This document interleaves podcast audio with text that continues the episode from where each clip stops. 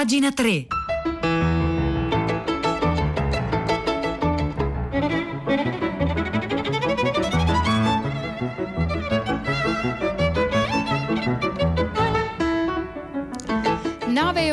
Minuto di lunedì 23 agosto, buongiorno da Marzia Coronati, ben trovate e ben trovati a pagina 3 la cultura nei giornali, nel web e nelle riviste. Dunque, Afghanistan ovviamente, oggi sui giornali oltre alla necessaria cronaca troviamo diversi ragionamenti, riflessioni sul significato di alcuni concetti cruciali per leggere e capire quello che sta accadendo democrazia, colonialismo, il relativismo dell'idea di libertà.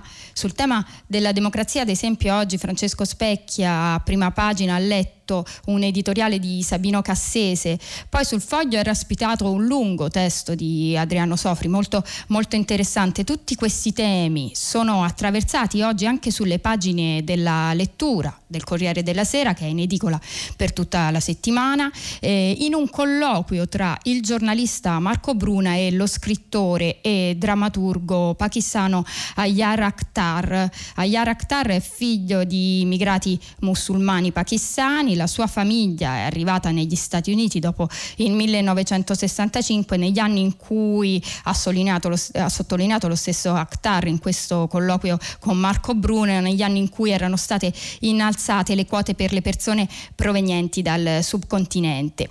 Il eh, secondo romanzo scritto da Yar Akhtar, in uscita per la, nave di, di, Teseo, quindi uscirà eh, tra poche settimane in Italia, si intitola Elegia della patria.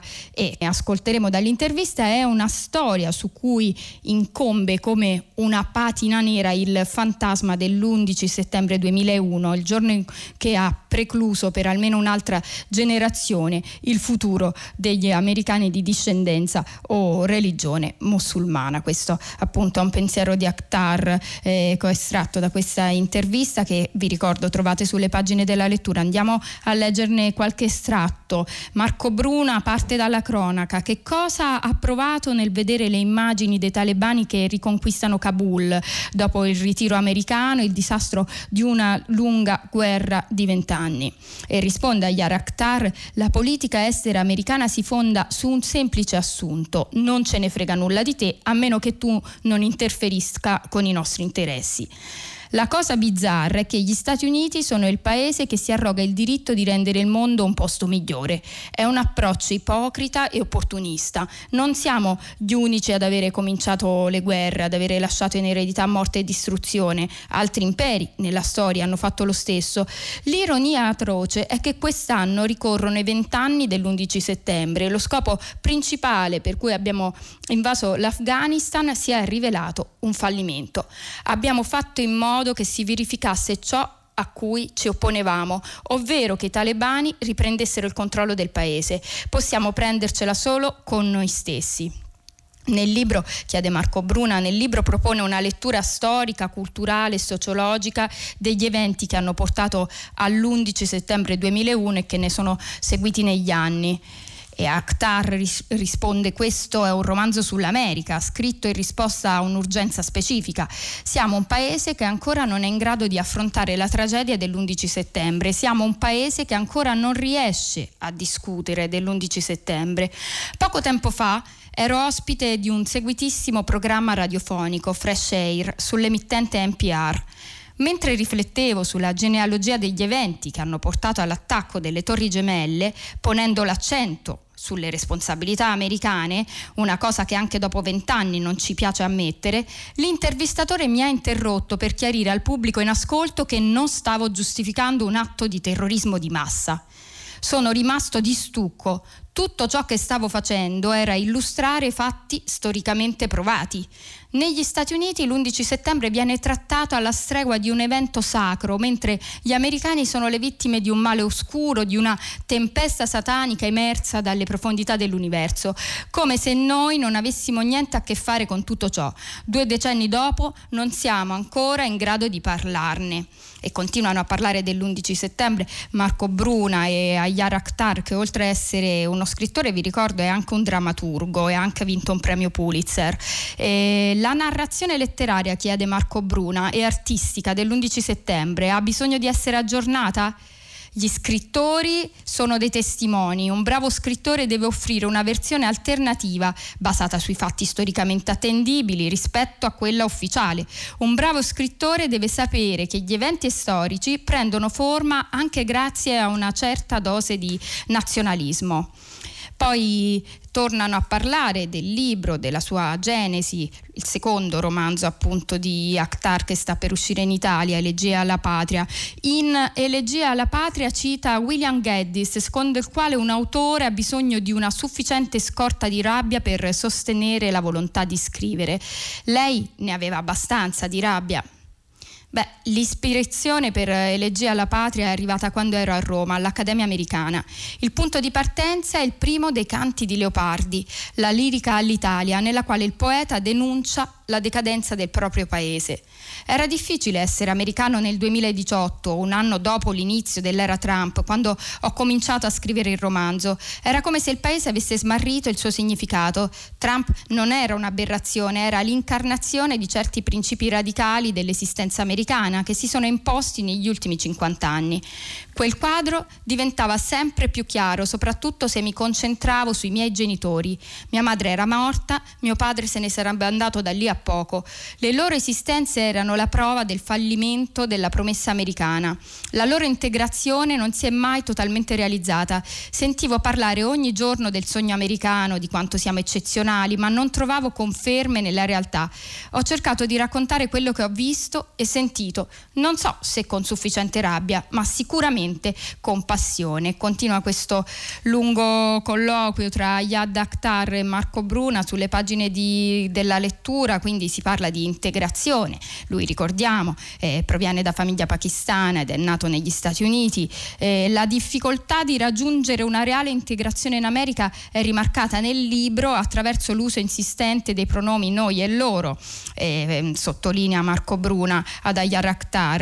lo scrittore risponde in America non esiste una continuità etnolinguistica come in molti paesi europei. La nostra identità è più un'idea basata sulla ricerca di un'opportunità opportunità come spiega la professoressa Mary Moroni, uno dei personaggi del libro a cui sono più affezionato, l'America è la colonia in cui ti trasferisci per fare fortuna. Puoi aspirare a essere americano, ma non necessariamente ti sentirai veramente tale, non allo stesso modo in cui ti senti pakistano o italiano. Ci sono sempre dei nuovi noi e loro nell'esperienza americana. È la storia di questo, di questo paese. Ricordiamo che all'inizio di questa intervista, in una parte che non vi ho letto, spiega a Marco Bruna, a Yara Akhtar, che l'America secondo lui è una soluzione tampone, dice lo chiamano un crogiolo di razze, ma non lo è. In chimica esiste quella che si chiama una soluzione tampone, che mantiene le cose assieme ma sempre separate. Ecco cos'è questo paese, una soluzione tampone, va bene? L'intervista è molto, molto, più lunga, vi leggo solo un'ultima domanda che Marco, Bruno, Marco Bruna rivolge al drammaturgo e scrittore Ayar Akhtar. Nel romanzo attribuisce grande importanza al mondo dei sogni. È un modo per interpretare il nostro tempo? Sì, se narrare una storia significa fare conti con una successione cronologica di eventi, anche rimescolando come faccio io, quella stessa successione attraverso salti in avanti e indietro, allora la struttura dei sogni diventa un modo per capire il passare del tempo. La storia si ripete sempre in qualche modo e qui torniamo all'attualità. Con l'Afghanistan abbiamo appena vissuto un déjà vu. Ecco, questo era Yar Akhtar, di cui tra poco sta uscendo il suo secondo romanzo, Elegie alla Patria, edito dalla nave di Teseo in Italia, intervistato da Marco Bruna sulla lettura del Corriere della Sera.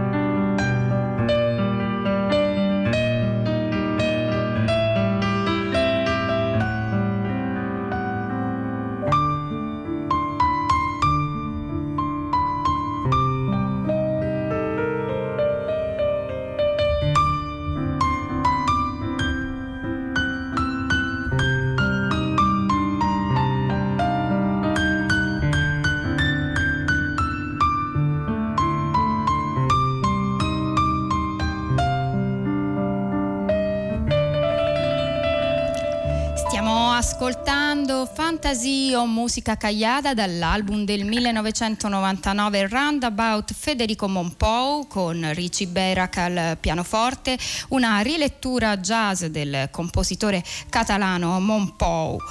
Sui giornali ovviamente l'Afghanistan è in primo piano, ma oggi molto spazio è dedicato anche all'ambiente, ne parleremo tra pochissimo, non prima però di ascoltare dalla voce di Pietro del Soldà quale sarà il tema scelto oggi dalla squadra di tutta la città ne parla e non da, dalle 10. Buongiorno Pietro.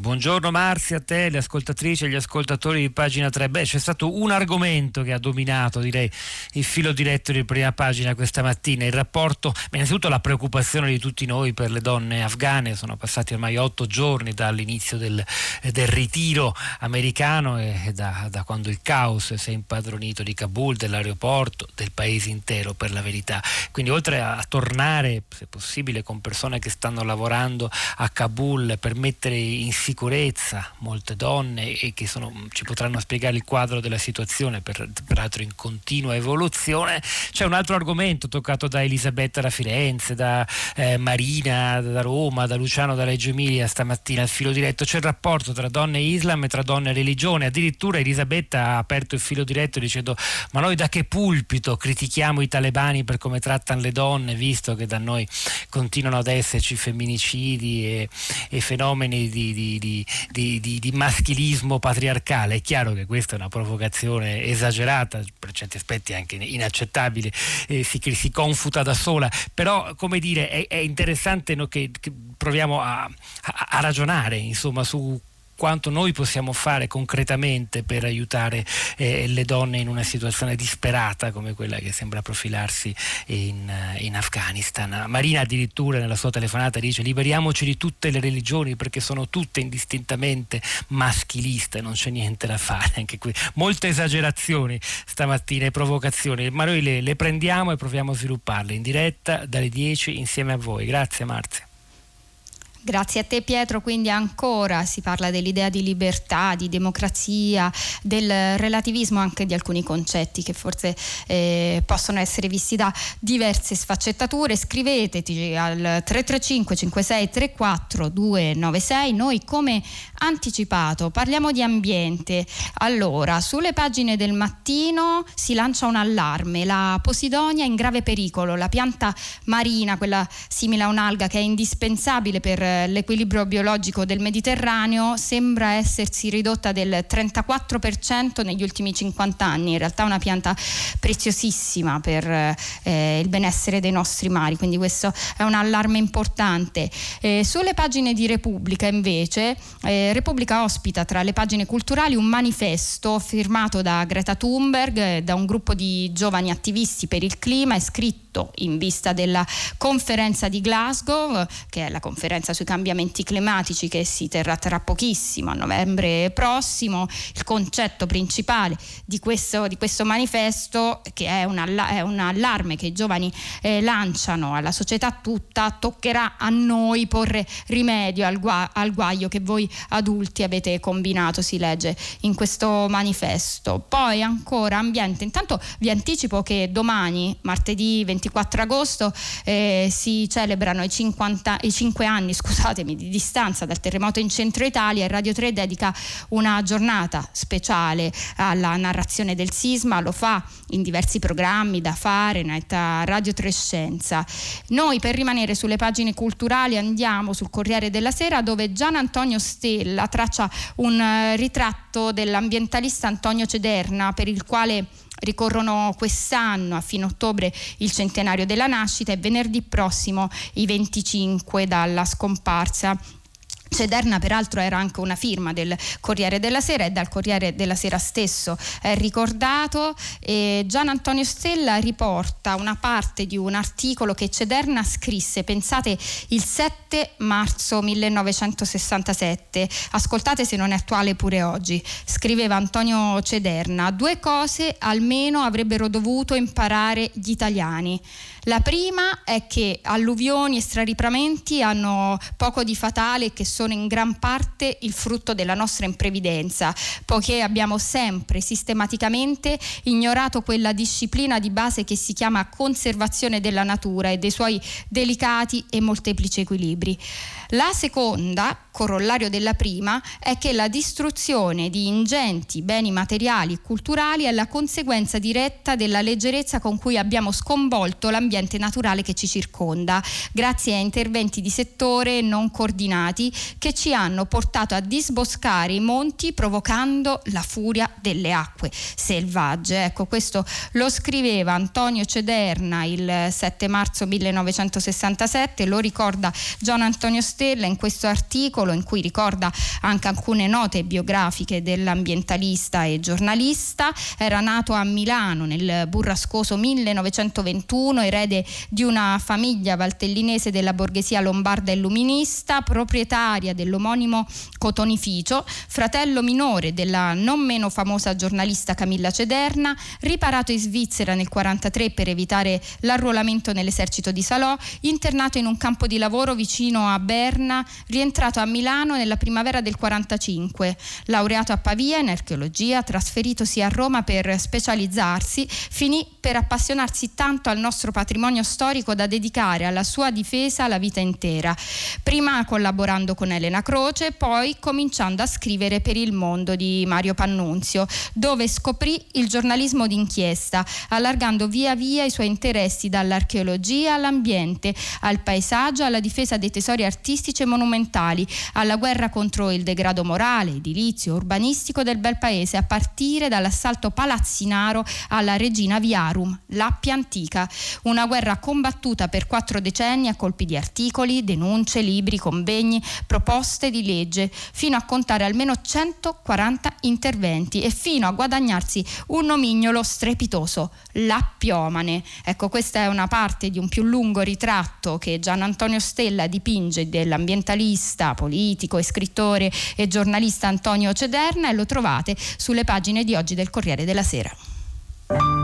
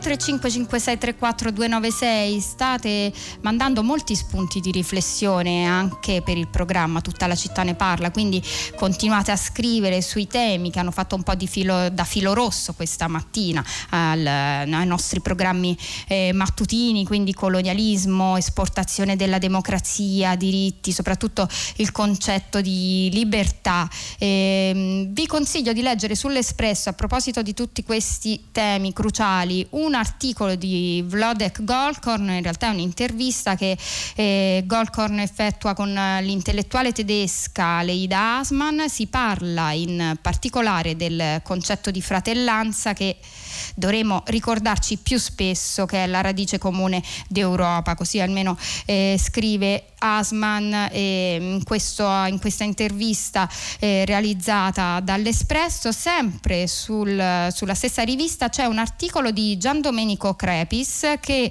eh, ricorda Gian Domenico Crepis che vi ricordo è un esperto di cultura di massa. In questo articolo fotografa un evento che avvenne nel 1986. Eh, in quell'anno Radio Radicale ha portato avanti un insolito esperimento, sospese i programmi e lasciò il microfono aperto agli ascoltatori, appunto, lo scrive Crapis in questo articolo che trovate sulle pagine dell'Espresso. Mm, Radio Radicale in crisi per l'aumento dei costi denuncia il rischio di chiusura e per spingere il governo ad intervenire vara una singolare forma di protesta. Sospende i programmi e al loro posto una trentina di segreterie telefoniche dal 10 luglio accolgono i messaggi di solidarietà degli ascoltatori.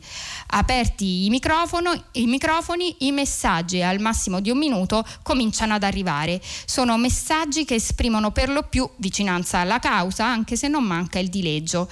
Questo per alcuni giorni, fino a quando i redattori non decidono di rendere pubbliche le telefonate mandandole in onda 24 ore su 24. L'effetto della scelta è dirompente. La questione della sopravvivenza della radio passa in secondo piano, derubricata da una valanga di registrazioni che cresce in maniera esponenziale in cui gli italiani danno voce agli istinti più indicibili. Sono messaggi che di radicale possiedono solo le incredibili modalità espressive aggressive, messaggi d'amore, di tifo sportivo, invettive, insulti di vario genere, inni al fascismo o perfino al nazismo, ingiurie contro negri, ebrei, froci, meridionali, meridionali terroni, nordisti polentoni. Poi c'è chi canta, chi registra una filastrocca, chi bestemmia, chi parla a capocchia, chi si fa pubblicità, chi soffre per un amore perduto e chi si offre per un amore mercenario anche se i temi più frequentati alla fine sono quasi sempre quelli, nord contro sud, metra- metallari contro paninari, comunisti contro fascisti, tifosi contro tifosi.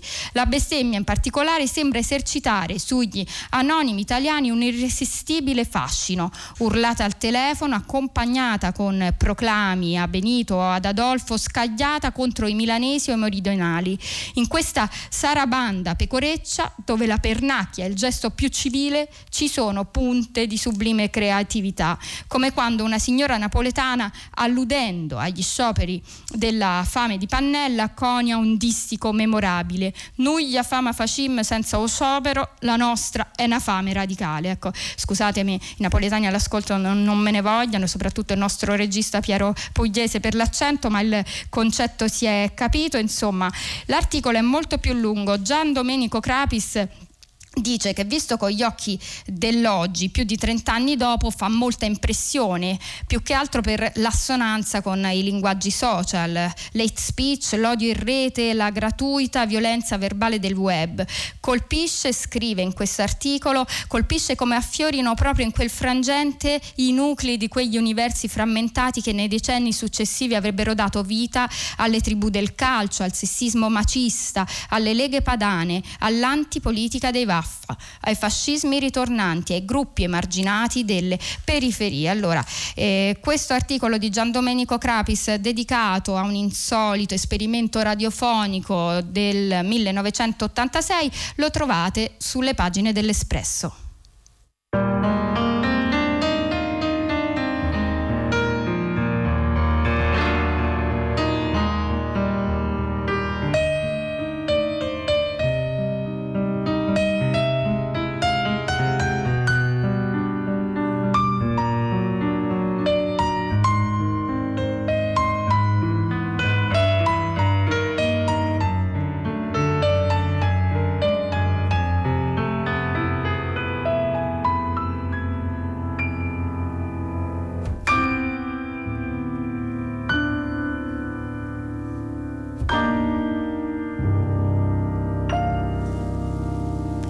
Queste erano le ultime note di Fantasio, musica cagliada dall'album del 1999 Roundabout Federico Monpou con Richie Bayrak al pianoforte, una rilettura jazz del compositore catalano Monpou. Eh, peraltro lo stesso Federico Monpou era stato eh, trasmesso all'interno di Primo Movimento, il programma musicale che va in onda subito dopo pagina 3, lo ascolterete tra pochissimo, anzi noi prima di passare il microfono a Diego Procoli per la conduzione appunto di primo eh, movimento facciamo un'ultima segnalazione dalle pagine culturali. Si è parlato molto di donne questa mattina a prima pagina, se ne parlerà come ci ha detto Pietro del Sodà poc'anzi, se ne parlerà anche a tutta la città ne parla. Ecco, eh, sulle pagine culturali ci sono diverse interviste a donne. Eh, importanti mm, nel mondo culturale italiano e non solo per esempio, sul Fatto Quotidiano, Silvia Donghia ha intervistato Letizia Battaglia, la fotografa siciliana che tra pochi giorni, il 3 settembre, sarà ospite al Festival della Mente di Sarzana. Ecco, in questa intervista si parla di politica, a partire dall'Afghanistan, e poi di questioni di genere, femminismo, fotografia, ovviamente, e anche della sua amatissima Sicilia. Allora, chiede Silvia Donghia, sì, eh, Letizia Battaglia, perché perché dispera tanto nella politica? Perché, risponde la fotografa, perché non fa il suo dovere e sarebbe ora che il popolo lo capisse. Pensi alla terra, ai mari, ai fiumi, al cibo che mangiamo. Dovrebbero essere i primi pensieri di un politico e invece vincono sempre gli interessi economici. Eppure, ricorda Silvia Donghi, eppure lei ha fatto esperienza diretta con la politica. Beh sì, ero assessora con il sindaco Leo Luca Orlando nella mia Palermo ed è stato un periodo straordinario. Andavo in giro dalla mattina alla sera in cerca di soluzioni per quel mondo che è Palermo. Poi nel 91 sono diventata deputata regionale e prendevo un sacco di soldi per non fare nulla. Come per non fare nulla? chiede Silvia Don- Donghia. Perché? Beh, gli uomini al governo mi avevano messo all'angolo. Gli uomini danneggiano il modo di vivere in pace delle donne, ma io sono arrabbiata pure con le donne. Vorrei che fossero fisicamente più attive. Dobbiamo essere più forti, più severe, più esigenti. Dobbiamo proteggere le, al- le altre dal comportamento di certi uomini. E continuano a parlare di femminismo, si parla ovviamente anche di fotografia via, si parla di, eh, di, Palermo, più volte è andata via da Palermo e ma sempre vi è tornata. Beh, potrei vivere dove voglio, ma Palermo è il sangue della mia vita e sento che ha bisogno di me. Può sembrare ridicolo, lo so, ma attraverso il Centro Internazionale di Fotografia posso dare qualcosa. Ecco, questa era una parte dell'intervista realizzata da Silvia Donghia per il Fatto Quotidiano a Letizia Battaglia. Eh, noi, pagina 3 finisce qui, noi vi salutiamo assieme al tecnico Vittorio Vitello, a Cristiana Castellotti, a Maria Chiara Beranec e a Piero Pugliese in regia. Un saluto da Marzia Coronati, l'appuntamento con pagina 3 è per domani alle 9.